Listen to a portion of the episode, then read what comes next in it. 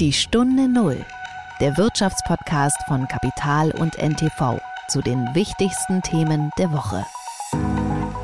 Und ich würde eben sogar weit, so weit zu gehen, zu sagen, dass die deutsch-polnischen Beziehungen besser sind als ihr Ruf.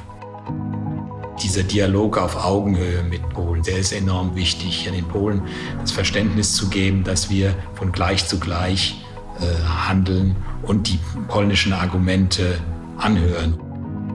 Ich glaube, unabhängig vom Ausgang des Krieges in der Ukraine äh, muss man sich darauf einstellen, dass es in Europa einen größeren systemischen Konflikt geben wird zwischen dem Westen und äh, Russland.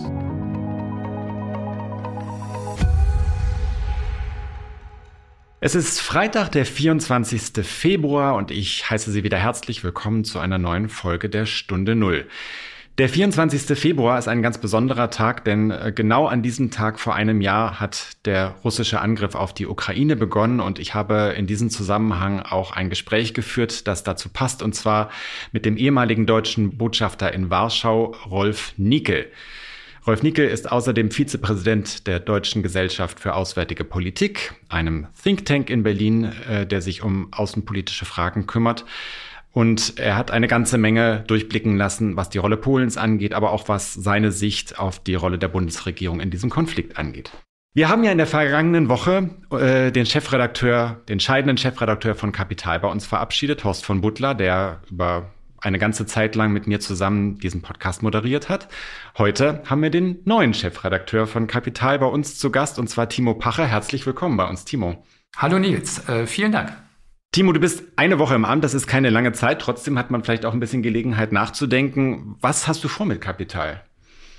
Boah, okay. Ähm, ich glaube, jetzt gar nicht so umstürzend Neues. Ich glaube, wir haben da draußen so wahnsinnig viele Themen um die wir uns kümmern müssen und ähm, wo unsere Leser und vielleicht auch unsere Zuhörer ähm, Einordnungen sich wünschen und, und äh, kluge Analysen, kluge Gedanken. Und da sind wir gefordert. Also äh, das Thema heute, der Krieg in der Ukraine, die Auswirkungen auf die Weltwirtschaft, auf Europa, auf deutsche Unternehmen, ähm, die Inflation, was bedeutet das für die Kapitalmärkte? Ähm, was machen die Zentralbanken? Das sind alles so unendlich viele Themen, ähm, wo wir vollauf damit äh, beschäftigt sein werden, das auch im neuen Jahr oder in, in, im Jahr 2023 ähm, einzuordnen für unsere Leserinnen und Leser und für unsere Zuhörerinnen und Zuhörer. Und ähm, das ist, glaube ich, erstmal unser, unsere allererste Aufgabe, die wir vor uns haben. Das war die Woche. Damit sind wir dann eigentlich ja schon auch gleich bei dem, was uns heute beschäftigt, nämlich der Jahrestag dieses Kriegsbeginns. Ähm, Timo, eine Frage, die ich mir immer gestellt habe in den vergangenen Wochen und Monaten. Es ist so viel passiert. Äh, die EU, die Bundesregierung, wir haben Sanktionen eingeführt, wir haben versucht, äh, Militärgüter zu liefern. Wir haben ja offenkundig das Bedürfnis, die Ukraine äh, in diesem Streit und, und vor diesem Angriff zu schützen und, und sie auch zu unterstützen. Aber was ist eigentlich unser Ziel? Also was meinst du, worauf wir eigentlich hinarbeiten als Land? Tja, das ist äh, eine gute Frage, Nils. Ich glaube, ähm, so richtig wissen wir das selber nicht. Ähm, ich finde das ganz interessant. Äh, Im vergangenen Jahr hat es ja sehr viele unterschiedliche äh, Wortmeldungen dazu ähm, gegeben, was wir als wir als Westen ähm, was wir in der Ukraine erreichen wollen und was wir gegenüber Russland erreichen wollen. Also ich denke mal an äh, Joe Biden vor einem Jahr in Warschau, als ihm rausgerutscht ist, äh, Wladimir Putin müsse weg äh, im Kreml. Äh, danach haben die Amerikaner irgendwie mit viel Aufwand das wieder so ein bisschen eingesammelt, weil sie irgendwie diesen Regime-Change äh, dann doch nicht so ganz so deutlich proklamieren wollten. Der US-Außenminister Blinken hat irgendwann gesagt, es geht darum, äh, dass sich Russland in der Ukraine abkämpft, dass es sich äh, quasi schwächt und äh, keine Gefahr mehr darstellt für den Rest äh, Europas und keinen weiteren Krieg mehr beginnen wird. Ähm, vielleicht ist das eine sehr viel realistischere Einschätzung. Ähm, der Bundeskanzler Olaf Scholz hat gerade in München auf der Sicherheitskonferenz nochmal ähm, gesagt, die Ukraine darf diesen Krieg nicht verlieren. Whatever that means. Also ich meine, was heißt das? Ich weiß es nicht. Ähm, Heißt das? Ich, ich würde sagen, es heißt, sie muss ihn gewinnen, aber das ist das ja das, was Scholz nicht sagt. Eben, genau, das ist das, was er nicht sagt. Und äh, das finde ich ganz interessant. Und wenn man sich anguckt, ähm, wie sich Deutschland und der Westen eben verhält mit Waffenlieferungen, mit der Unterstützung, ja, du hast recht, wir geben sehr viele Waffen, wir geben sehr viel Geld, damit die Ukraine äh, sich selbst auch Waffen besorgen kann. Ähm, und doch sind wir sehr, sehr zögerlich, ähm, was eine wirkliche Ausrüstung der Ukraine angeht, also die Forderungen nach, nach äh, Kampfpanzern, da haben wir uns Monate mit schwer getan. Jetzt gibt es schon die, und, und dann haben wir endlich zugesagt, wir würden 90 Kampfpanzer Leopard 2 liefern und jetzt stellt sich heraus, es sind doch nur vielleicht 30 oder 40 und wo die anderen herkommen, wissen wir noch nicht so ganz genau. Ähm, und jetzt gibt es die Forderung, der Westen solle auch äh, Flugzeuge liefern, ähm, aber das wollen wir irgendwie auch nicht so richtig. Das heißt, wollen wir die Ukraine tatsächlich ausrüsten, damit sie diesen Krieg gewinnen kann, oder wollen wir eigentlich nur, äh, dass die Ukraine sozusagen möglichst lange Widerstand leistet und am Ende für Wladimir Putin der Preis dieses Krieges so hoch wird, dass er irgendwann sagt, okay, ich sehe es ein, ich werde es nicht schaffen. Das ist ja wahrscheinlich die Kalkulation dahinter, dass wir, äh, also das würde ich zumindest vermuten, dass wenn man in einem Planungsstab sitzt, dass man das Ziel verfolgt, Russland so weit zu schwächen, dass es äh, auf absehbare Zeit nicht mehr in der Lage sein wird, Kriege zu führen, weil wir vielleicht auch verstanden haben, dass wir erstens einen äh, Regimewechsel in Moskau nicht vorantreiben können, das vielleicht sogar kontraproduktiv wäre, das in irgendeiner Weise vorantreiben zu wollen und dass der auch durch die Sanktionen nicht eintreten wird. Also dass die russische Opposition nicht stark genug ist und auch der Widerstand im Land nicht stark genug ist, um äh, um dieses Regime zum Teufel zu jagen. Aber glaubst du wirklich, dass Putin nicht in der Lage ist, diesen Krieg sehr, sehr lange noch durchzuhalten? Ich finde, die Äußerungen diese Woche, die er gemacht hat in Moskau bei seiner Rede, deuten ja schon sehr darauf hin, dass er nicht auf die nächsten sechs oder zwölf Monate gerade guckt, sondern eher auf die nächsten fünf bis zehn Jahre. Und die Frage ist ja dann an uns wiederum, sind wir auch in der Lage, für die nächsten fünf oder zehn Jahre das so mitzumachen? Oder kollabiert irgendwann der Westen.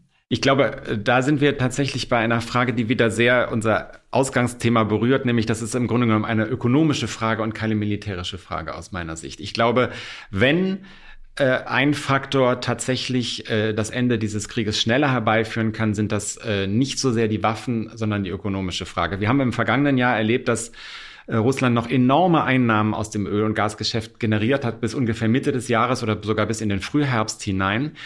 Und das ändert sich ja nun langsam. Also aus dem Gasgeschäft kommen keine, keine äh, wesentlichen Einnahmen mehr. Das Ölgeschäft ist dabei zu versiegen. Ähm, und äh, das bedeutet auf Sicht auch tatsächlich ein Loch in der Staatskasse. Und dann wird es irgendwann interessant. Führt dieses Loch in der Staatskasse, das im Moment noch gestopft werden kann aus irgendwelchen Wohlfahrtsfonds und so weiter, führt das dazu, dass äh, auch die Beschaffung von Waffen schwieriger wird. Und, und äh, letzten Endes ist die Sowjetunion ja damals äh, in einer Phase eines sehr niedrigen Ölpreises zugrunde gegangen. Und wenn wir es tatsächlich schaffen, mit dem äh, Ölembargo, mit dem Preisdeckel äh, auf äh, Ölexporte, auf ein äh, Niveau herunterzukommen, das problematisch für die russische Staatskasse ist, dann könnte es eventuell schneller gehen. Das wäre, glaube ich, ein Kalkül, das auch in den Planungsstäben gedacht wird. Aber das Interessante ist doch, dass wir all diese Fragen, vielleicht darf man sie auch nicht offen diskutieren, vielleicht ist es strategisch klüger, sie nicht offen zu diskutieren. Aber ich finde es interessant, dass es darüber in dem Westen eben keine große Diskussion gibt, sondern es gibt sehr unterschiedliche Äußerungen von eben irgendwie, äh, Putin soll möglichst so geschwächt werden, dass er niemanden mehr angreift, bis hin zu, die Ukraine darf diesen Krieg nicht verlieren. Aber dass wir eine Debatte darüber führen, was möchte Deutschland, was möchte Europa, was möchte Europa mit den USA gemeinsam äh, weil viel mehr ist es ja ehrlich gesagt nicht der Westen. Ja, da gehören Japan und Australien noch, aber ansonsten war es das ja. Also China, Indien haben wir noch nicht auf unsere Seite gezogen, geschweige denn Südamerika und Afrika. Ähm, was wollen wir dort erreichen? Wir, wir führen diese Debatte nicht, äh, nicht wirklich offen und ähm, das zumindest ist, glaube ich, eine große Leerstelle, die es auch, glaube ich, innenpolitisch in Deutschland so schwer macht oder zunehmend schwerer macht, das sehen wir auch in den Debatten, die hier in Deutschland laufen, äh, zunehmend schwerer machen wird, zu sagen, irgendwie, ja, wir müssen diesen Kurs beibehalten. Ich glaube, das ist ein großes politisches Risiko. Die Stunde Null. Das Gespräch. Ja, äh, Nils, du hast ja jetzt noch einen Gesprächspartner, den ehemaligen Botschafter äh, Deutschlands in Polen. Ähm, da bin ich sehr gespannt drauf, denn ähm, Polen stand ja diese Woche wirklich im Mittelpunkt der Weltpolitik durch die äh, Rede von Joe Biden in Warschau vor dem Königsschloss, was ja so die große Freiheitsrede auch zum Jahrestag des äh, Kriegsbeginns gewesen ist. Ähm, ich habe darüber mit Rolf Nickel gesprochen, dem ehemaligen deutschen Botschafter in Warschau, der aber nicht nur ein Polenexperte ist, sondern auch jahrelang im Kanzleramt gearbeitet hat, unter anderem als stellvertretender Abteilungsleiter für Außen- und Sicherheitspolitik. Also er hat schon einen sehr starken Rundumblick und er hat vor kurzem auch ein neues Buch veröffentlicht, in dem es zwar auch formell um die deutsch-polnischen Beziehungen geht, aber in dem er auch sehr ausgiebig auf die Entstehungsgeschichte dieses Krieges eingeht und auch äh, sehr kritisch äh, mit früheren Bundesregierungen umgeht und ihrer Haltung zu Russland. Herr Botschafter Nickel, herzlich willkommen in unserem Podcast. Vielen Dank, dass ich hier auftreten kann. Ähm, wir haben in dieser Woche die äh, Rede von US-Präsident Joe Biden in Warschau erlebt und das Auffällige war ja vor allem, er ist nicht nach Paris gekommen, er ist nicht nach Berlin gekommen, sondern eben nach Warschau. Was bedeutet das? Die Rede Bidens und der Aufenthalt Bidens in Polen unterstreicht die Bedeutung dieses Landes in der gegenwärtigen Situation. Polen ist Nachbar sowohl Russlands, Kaliningrader Gebiet, als auch der Ukraine und noch Belarus, äh, was ja eben auch zum, letztlich zum russischen Camp dazugehört, sodass also Polen wirklich äh, in der ersten, in der ersten Linie steht. Und Polen hat in den letzten Monaten gezeigt, wie groß die Unterstützung für die Ukraine ist und gewinnt daher auch aus amerikanischer Perspektive eine noch größere Bedeutung, als es vorher schon hatte. Außerdem gibt es natürlich amerikanische Truppen in, äh, auf polnischem Gebiet, 10.000 ungefähr. Auch das unterstreicht die Bedeutung Polens auf der Ostflanke der NATO.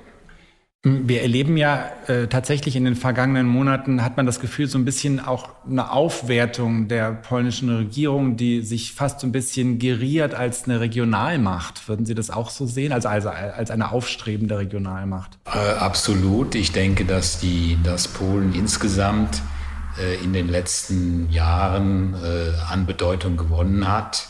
Das hat was natürlich mit der Lage, mit der geografischen Lage zu tun. Das hat mit den geschichtlichen Entwicklungen zu tun. Das hat aber auch durchaus etwas mit der boomenden Wirtschaft zu tun, die in Polen, äh, die es in Polen gibt. Und äh, auch die deutsch-polnischen Wirtschaftsbeziehungen profitieren enorm davon. Wir haben im letzten Jahr wieder ein Handelsvolumen gehabt, ein Rekordhandelsvolumen von 167 Milliarden Euro. Damit ist Polen der viertgrößte Handelspartner im Export und der fünftgrößte im Import. Jetzt sind Sie schon äh, auf ein Thema gekommen, auf das ich eigentlich erst später kommen wollte, nämlich auf die Wirtschaftsbeziehungen. Aber das äh, können wir trotzdem gerne weiter vertiefen, weil das ja tatsächlich ein interessanter Punkt ist. Polen ist einer der wichtigsten deutschen Handelspartner mittlerweile, viel wichtiger als Russland seit Jahren schon, auch als Ziel für Auslandsinvestitionen ein äh, extrem wichtiges Land. Auf der anderen Seite gibt es ja diese ständigen äh, ja, auf Regierungsebene, sagen wir mal, deutsch-polnischen Querelen. Ist das eine von dem anderen völlig unabhängig? Also völlig unabhängig ist in der Politik nie das eine vom anderen. Nichtsdestotrotz kann man sagen, dass die deutsch-polnischen Beziehungen insgesamt auf einer sehr soliden Grundlage stehen. Und das ist zum einen die Wirtschaft, darüber haben wir gerade gesprochen. Äh, da ist aber auch auf der anderen Seite die zivilgesellschaftliche Zusammenarbeit, der Austausch zwischen den Menschen, zwischen den Städten, die Städtepartnerschaften, der Jugendaustausch. Seit 1991 haben drei Millionen junge Deutsche und Polen am deutsch-polnischen Jugendaustausch teilgenommen. Die Zusammenarbeit über die Grenze, Polizei, Zoll, all das funktioniert hervorragend. Und dann haben wir natürlich, das muss man fairerweise auch sagen, im politischen Bereich eine Reihe von Problemen. Äh, das fängt eben an bei der äh, teilweise unterschiedlichen Einschätzung der Lage äh, in der Ukraine und den Konsequenzen, die man daraus zieht. Äh, das geht weiter über die Auseinandersetzungen um die Geschichte und natürlich auch die polnisch-europäische Auseinandersetzung um den Rechtsstaat. All das sind Themen, die äh, natürlich auch äh, Einfluss haben auf, auf die solide Grundlage, aber dennoch ist diese Grundlage eben immer noch sehr solide. Und ich würde eben sogar weit, so weit zu gehen, zu sagen, dass die deutsch-polnischen Beziehungen besser sind als ihr Ruf. Sie haben ja den unterschiedlichen, den zumindest lange Zeit unterschiedlichen Blick äh, beider Länder auf Russland angesprochen. Jetzt äh, fällen Sie in Ihrem Buch ein relativ eindeutiges Urteil, was die deutsche Politik angeht. Sie sprechen, glaube ich, von einem Versagen der deutschen Russlandpolitik das zu Recht auch aus Polen als solches betrachtet worden ist. Ähm, was bedeutet das für dieses Binnenverhältnis zwischen diesen beiden Ländern? Also ich spreche von einem Scheitern der deutschen Russlandpolitik, übrigens nicht nur der Russlandpolitik, sondern auch der Ukraine-Politik und der Energiesicherheitspolitik. Ähm, es ist klar, dass Polen schon seit mehreren Jahren, eigentlich seit Übernahme der Regierungsverantwortung durch die Peace Deutschland als russlandpolitischen und äh, teilweise auch europapolitischen Gegenspieler betrachtet. Durch die Peace muss man vielleicht kurz sagen, die Partei Recht und die Gerechtigkeit. Die Partei Recht und Gerechtigkeit, die, von die, die Regierung, Jaroslaw Kaczynski, die die Regierung stellt, genau. Und ähm, äh, man hat uns in Polen immer wieder auch äh, darauf hingewiesen, dass unsere Politik im Blick zum Beispiel auf Nord Stream 2 äh, uns in äh, unglaubliche Abhängigkeiten geführt hat und äh, auch, dass wir in unserer Sicherheitspolitik eben äh, naiv gewesen sind, dass wir äh, uns in solche Sätze verstiegen wie äh, Sicherheit kann es nur mit Russland geben. All das sind Dinge, die am 24. Februar letzten Jahres sich aufgelöst haben und Daraus folgt natürlich schon auch ein gewisses, eine gewisse Erwartung auf Seiten der Polen. Also ihr habt uns damals nicht zugehört, dann hört uns wenigstens jetzt zu, wenn wir jetzt sagen, was, wie es weitergehen soll im Blick auf die Ukraine. Das heißt, stärkste Unterstützung für die, für die Ukraine, eben aber auch starke Unterstützung für die äh, polnische Ostflanke durch die, durch die NATO. Also da sind wir da ist Vertrauen verloren worden auf deutscher Seite und dieses Vertrauen muss jetzt wieder erkämpft werden, würde ich fast sagen. Und da reicht es nicht zu sagen, ja, Deutschland möchte gerne Verantwortung oder Führung übernehmen, sondern wir müssen es durch konkrete Taten untermauern. Auch im Verhältnis zu Polen. Auch im Verhältnis zu Polen, ja. Also ich finde zum Beispiel, das Thema, äh, wir haben ja jetzt äh, diese Patriot-Raketen in den Südosten von Polen geschickt. Das ist zum Beispiel ein, ein sehr positives Beispiel. Es gibt die deutsche Initiative European Sky Shield Initiative, also Raketen, Raketenabwehr.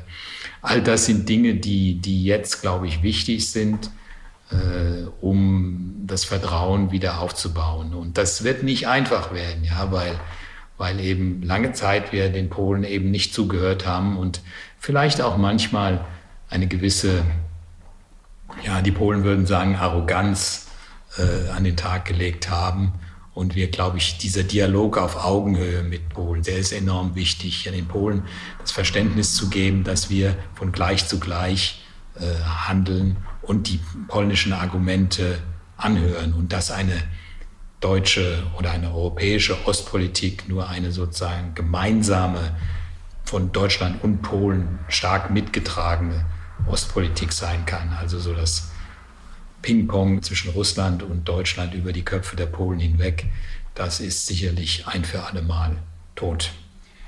Man hat ja, Sie sagen, es muss wieder Vertrauen aufgebaut, so vielleicht sogar erkämpft werden. Auf der anderen Seite hat man den Eindruck, dass es äh, in dieser Lage auch wieder neue Konflikte gibt. Ich erinnere nur den Konflikt um die Lieferung der Leopard.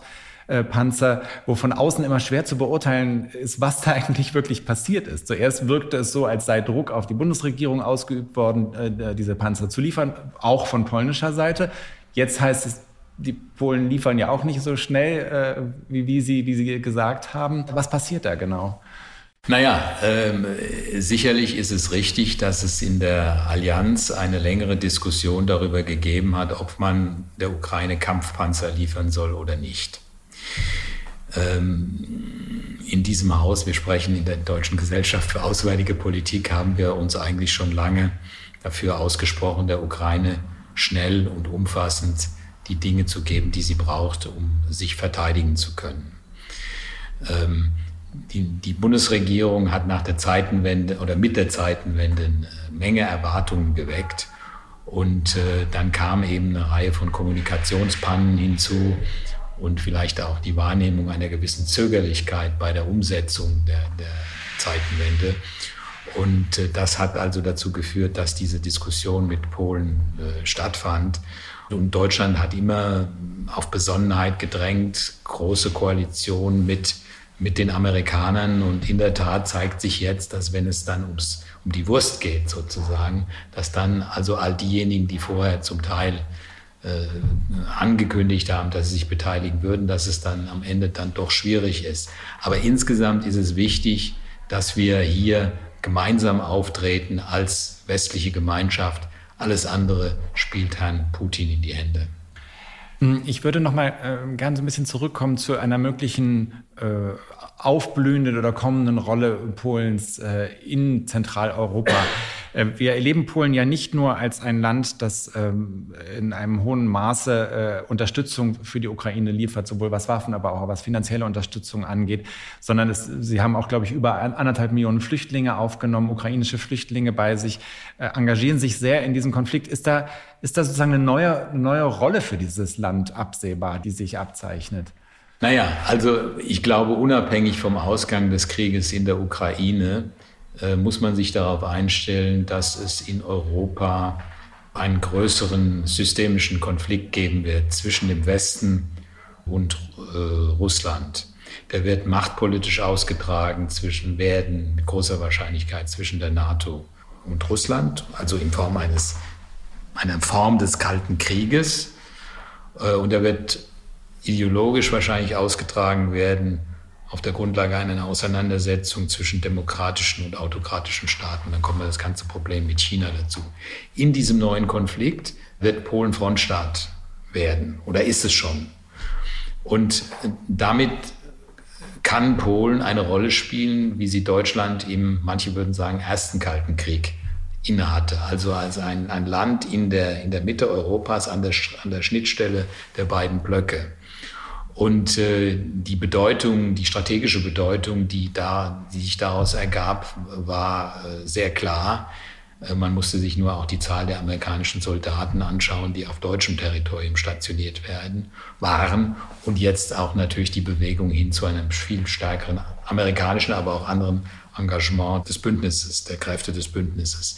Also insofern wird äh, auf jeden Fall Polen innerhalb der NATO eine wichtigere Rolle spielen. Ob das auch dazu führt, dass Polen eine wichtige Rolle in der Europäischen Union spielen wird, das ist eine andere Frage, weil in der Europäischen Union eben auch noch andere Aspekte zählen. Und äh, da wird man sehen, wie sich, wie sich das entwickelt. Aber jedenfalls die Tatsache, dass die Europäische Union sich erweitert, sich erweitern wird, also die Ukraine hat ja den Kandidatenstatus bereits bekommen, äh, wird sicherlich auch dazu führen, dass Polen ein wichtigeres Wort mitsprechen wird in einer sich geostrategischer entwickelten Europäischen Union. Jetzt haben Sie gesagt, das ist auch ein Konflikt zwischen Demokratie und Autokratie. Und nun gibt es ja innerhalb der Europäischen äh, Union den Vorwurf gegenüber der polnischen Regierung, äh, zumindest äh, zuweilen autokratische Züge aufzuweisen in einigen Entscheidungen, die sie hat. Also natürlich keine vollständige Autokratie, aber dieser Vorwurf steht ja im Raum. Das heißt, wo ordnet sich das Land dann, dann da ein, wenn es einerseits an der äh, sozusagen an der Front steht in diesem Konflikt, auf der anderen Seite aber auch angreifbar ist? Also insgesamt äh, sollte die Europäische Union in ihrer Haltung nach außen äh, ganz geschlossen auftreten. Und Polen ist eine Demokratie, ist keine Frage. Äh, es gibt Probleme, die zwischen Polen ausgetragen werden, zwischen Warschau und Brüssel über die Rechtsstaatlichkeit. Die polnische Presse ähm, ist äh, frei. Es gibt natürlich gewisse äh, Einschränkungen bei den elektron staatlichen elektronischen Medien. Äh, aber ansonsten ist die polnische Presse zum Beispiel ziemlich frei. Es gibt Meinungsfreiheit. Es gibt ein anderes Verständnis von Souveränität, ja. Ähm, äh, aber das, eine gewisse Diversität muss die Europäische Union auch aushalten. Aber, aber äh, natürlich ist Polen eine, eine Demokratie Und, äh, und das, was da an möglicherweise noch Schwierigkeiten äh, besteht, das muss zwischen der Europäischen Union, also zwischen der Kommission im Wesentlichen oder dem Europäischen Gerichtshof und Polen geklärt werden. Ja, es macht einen großen Unterschied, äh, ob ich über ein Land wie Polen rede oder über ein Land wie Russland oder, oder wenn Sie so wollen, auch die Türkei. Mhm. Trotz allem gab es ja auch von der Europäischen Union starke Kritik an der Justizreform in Polen beispielsweise. Absolut. Der Umbau der Justiz in Polen äh, ist ein Problem, aber es ist ein Problem zwischen der Europäischen Union und Polen. Ich warne davor, dieses Problem zu bilateralisieren. Das ist, das ist kein bilaterales Problem zwischen Polen und Deutschland, sondern es ist ein Problem zwischen der Europäischen Union und Polen. Und es gibt klare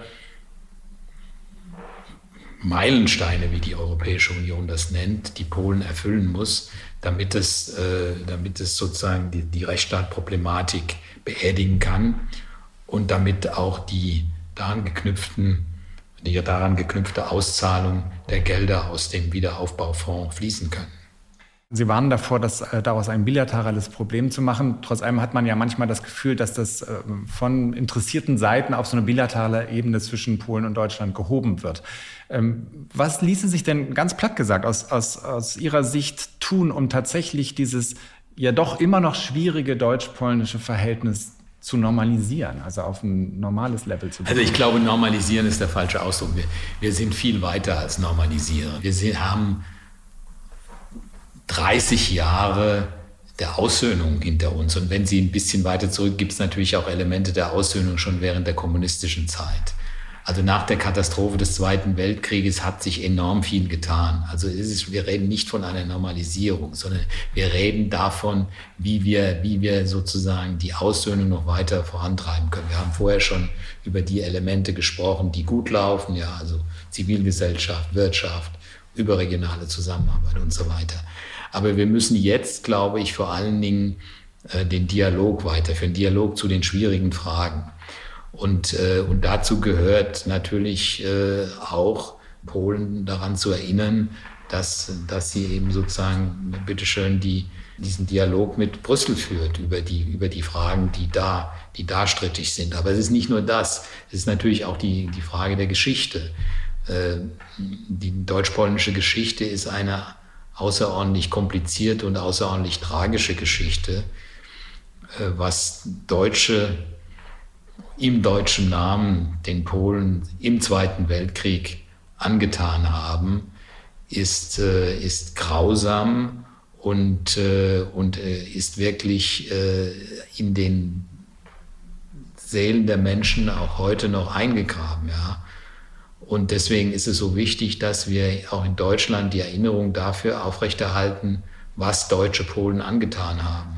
Und dazu gehört zum Beispiel dieses Projekt, äh, was, wo ich die Ehre hatte, ja auch eine Expertenkommission zu leiten, äh, zum äh, Ort des Erinnerns und der Begegnung. Also eine, eine Ort, äh, wo man äh, sich der erinnern kann, wo man Aufklärung findet und wo auch Begegnung insbesondere für die junge Generation stattfindet. Dieses, dieses Projekt, glaube ich, ist sehr, sehr wichtig und muss vorangetrieben werden, auch weil es ja auf deutscher Seite jetzt leider einige Verzögerung äh, gegeben hat. Aber wir können auch in, in, vielen, in vielen anderen Bereichen weiterentwickeln, die, die Beziehung. Ich denke zum Beispiel an den, das Weimarer Dreieck. Ja? Also wir haben zum Beispiel jetzt äh, gesehen ein, ein Treffen am Rande der Münchner Sicherheitskonferenz. Also dieses trilaterale Format von Frankreich, Polen und Deutschland. Frankreich, Polen und Deutschland, ja. Und ähm, also ich schreibe auch in meinem Buch, ich fände es gut, wenn wir dieses Format zum Beispiel für alle Fragen, die die Ukraine betreffen, erweiterten um die Ukraine. Ja, also äh, um sozusagen ein Forum zu, zu schaffen, wo wir müssen sowieso über diese Fragen reden, ja. Und warum nicht nur über die Fragen reden, sondern auch mit, mit der Ukraine, um damit gleich diese Perspektive aufzunehmen. Im Zusammenhang mit dem Beitrittsprozess der Ukraine zur Europäischen Union werden sich eine Vielzahl von Fragen stellen. Und äh, ja, Deutschland, Frankreich und Polen wären ein gutes Format, um diesen Prozess äh, voranzubringen. Und aufgrund der unterschiedlichen Orientierung, die wir natürlich auch haben in unserer Politik, vielleicht auch die anderen dann dabei mitzunehmen, die anderen Partner in der Europäischen Union auch mitzunehmen. Sie beschäftigen sich in Ihrem Buch durchaus in einer längeren Passage auch so ein bisschen mit der Entstehungsgeschichte oder dem Vorlauf des Krieges, den wir jetzt sehen, weil der ja auch für dieses bilaterale Verhältnis eine Rolle spielt.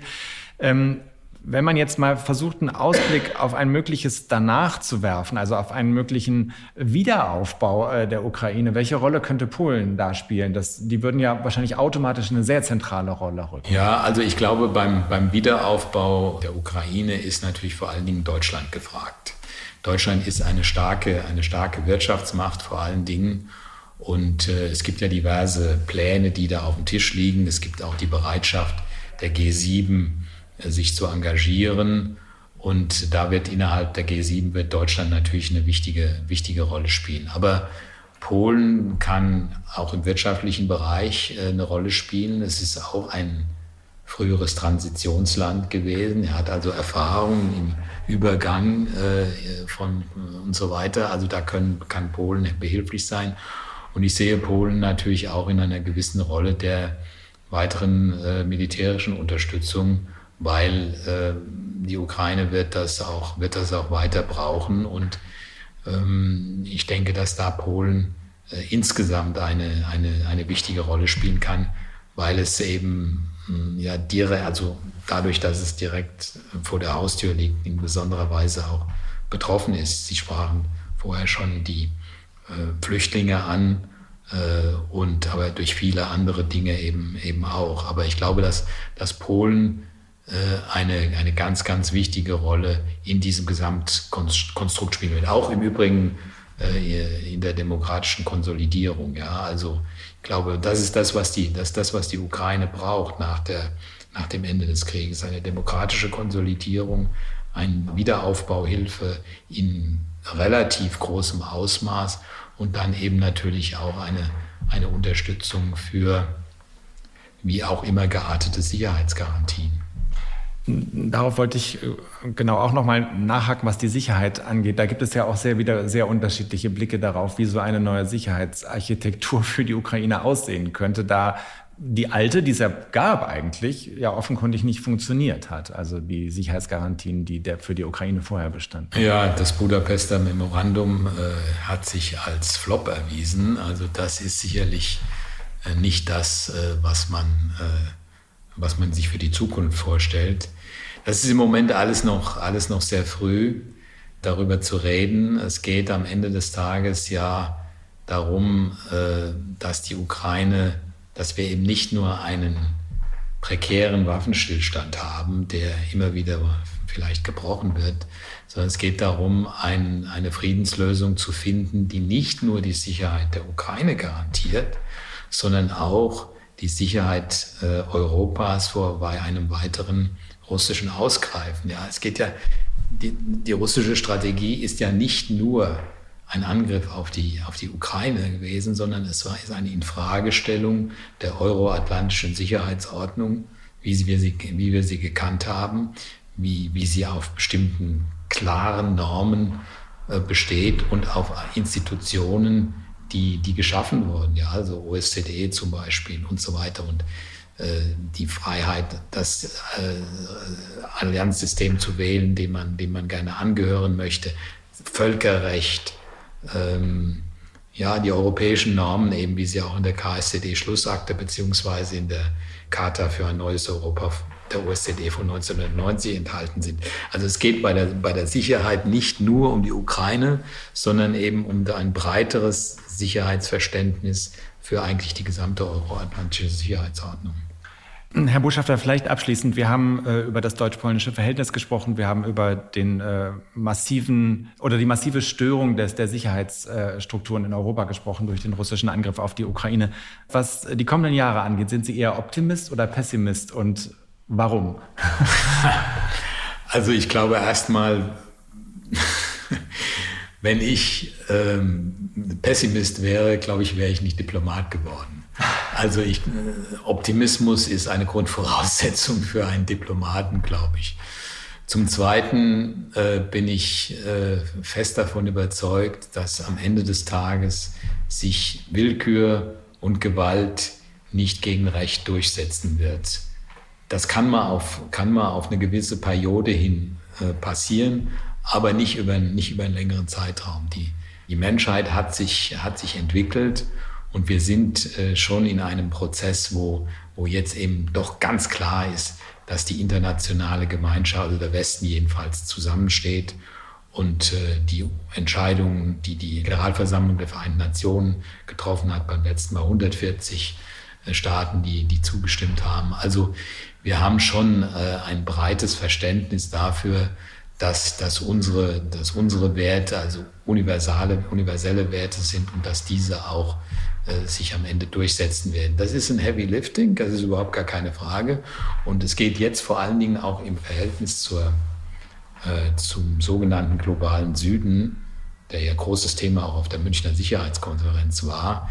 Diejenigen, die jetzt noch vielleicht auf dem Zaun sitzen und zuschauen, davon zu überzeugen, dass sie auch etwas zu verlieren haben, wenn Gewalt sich gegen Recht durchsetzt. Und das ist, das ist, glaube ich, die Herausforderung. Und wie gesagt, ich glaube, dass dass Optimismus äh, berechtigt ist, dass es aber noch sehr schwierig sein wird, äh, diesen Optimismus jetzt in den nächsten Wochen und Monaten durchzuhalten, weil der Krieg wird wahrscheinlich noch länger dauern, als wir, als wir, ja, als wir denken. Mhm.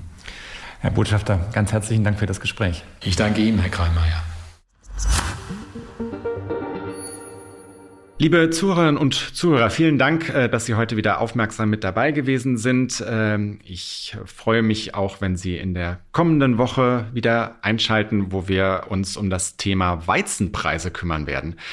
Äh, dir, Timo, vielen Dank, dass du heute dabei warst. Wir werden das in Zukunft jetzt so ein bisschen alternierend machen. Du wirst manchmal hinzukommen, manchmal auch äh, vielleicht noch andere Kolleginnen und äh, Kollegen.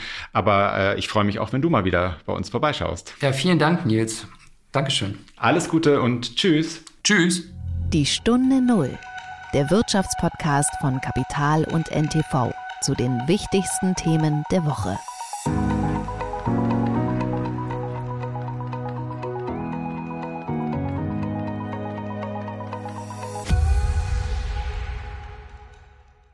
Dieser Podcast ist eine Produktion der Audio Alliance.